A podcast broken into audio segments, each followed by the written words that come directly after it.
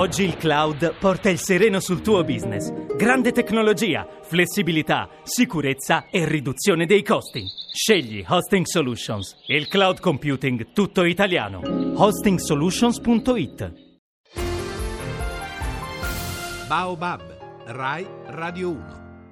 Adesso parliamo di algoritmi. Beh, qualcuno dirà: come fai a parlare di algoritmi tu che non sai neanche le tabelline e fai fatica a fare le addizioni? Bene, io ho un grande esperto, il professor Andrea Bonarini, docente di intelligenza artificiale e ingegneria della conoscenza, responsabile del laboratorio di intelligenza artificiale e robotica al Politecnico di Milano. E così mi sono messa al sicuro. È vero, professor Bonarini? Va bene, tutto giusto, perfetto. Perfetto. No, perché ora dobbiamo parlare di algoritmi, scoprendo, avendo scoperto che gli algoritmi in realtà ehm, hanno a che fare con me e con tutti noi quasi ogni momento della nostra vita eh, quotidiana, quando guidiamo la macchina, quando mettiamo in moto la lavatrice o la lavastoviglie, eh, quando circolano i treni, eh, quando siamo fermi al semaforo e poi scatta il verde, ehm, se poi qualcuno fa investimenti in borsa, se non sa, eh, se non ci fossero gli algoritmi, chissà cosa succederebbe. Ma insomma, è una cosa veramente strana. Non c'è campo che non sia governato dall'algoritmica? Sì, è vero, anche adesso che stiamo parlando al telefono, Non me lo dica. ci sono degli algoritmi gestendo il fatto che il mio telefono raggiunge una cella che raggiunge la linea che raggiunge il suo. Ah, ecco, quindi non è a causa del fatto che io sono diventata espertissima di algoritmi, mi passa sulla testa tutto questo. Ce l'abbiamo ormai intorno dappertutto, è una questione di lasciar fare alle macchine delle cose che eh, sarebbero magari complicate e che di fatto non riusciremo a fare con questa efficienza. E quindi è questione di programmare, quando programmiamo una qualsiasi macchina abbiamo in realtà il modo di realizzare un algoritmo che fa quello che gli diciamo di fare. Allora, quando parliamo di algoritmi non facciamo altro che parlare di un sistema di calcolo in cui tutte le operazioni si esprimono con l'uso, pensate, di sole due cifre, 0 e 1. Sembra incredibile? Ah, 0 e 1 in realtà è il modo più semplice per eh, dare una informazione, la- l'informazione più semplice, meno di così non si può fare ed è la base di quello che eh, si chiama il calcolatore digitale che abbiamo appunto in tutti questi oggetti che, che ormai ci circondano. In realtà c'è un'altra cosa molto semplice, ogni algoritmo in realtà è fatto soltanto da tre mattoncini di base che servono semplicemente per dire al calcolatore cosa fare, per dirgli cosa fare se succede qualcosa e quindi a seconda di quello che succede fare una cosa piuttosto che un'altra e eventualmente ripetere una serie di comandi un numero di volte definito dal- dall'algoritmo.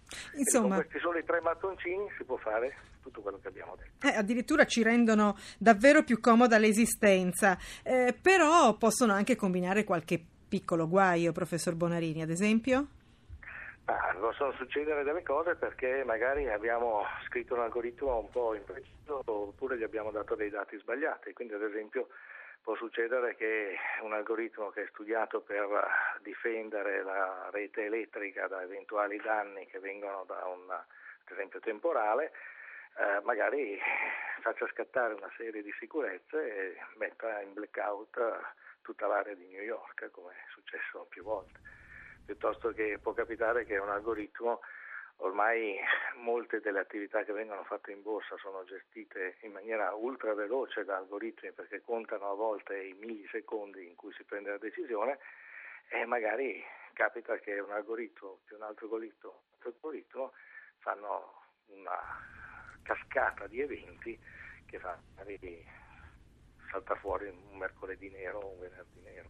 Ecco, come vedete, quando noi parliamo di algoritmi, in realtà stiamo parlando di qualcosa che ci tocca molto da vicino, insomma, e quando si parla di venerdì nero stiamo parlando di tanti soldi che scompaiono, no?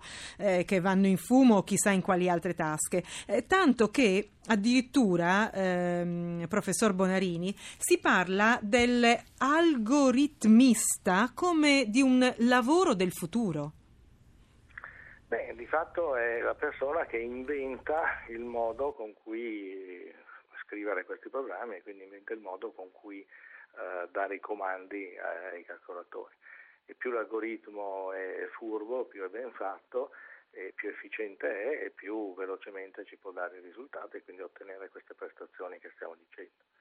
In questo momento appunto questo algoritmo che sta gestendo sì, la nostra comunicazione telefonica deve essere talmente veloce che se io mi sposto non mi rendo neanche conto, ma sta succedendo che il mio telefono si collega a un'altra antenna, a un'altra cella e man mano che mi sposto io comunque continuo a parlare, ma c'è qualche cosa sotto che sta cambiando e gestendo la mia chiamata. Ecco, questo vuol dire che eh, nel futuro, eh, neanche tanto lontano, ma addirittura nel futuro prossimo, eh, questi algoritmisti potrebbero essere più pagati delle star del cinema.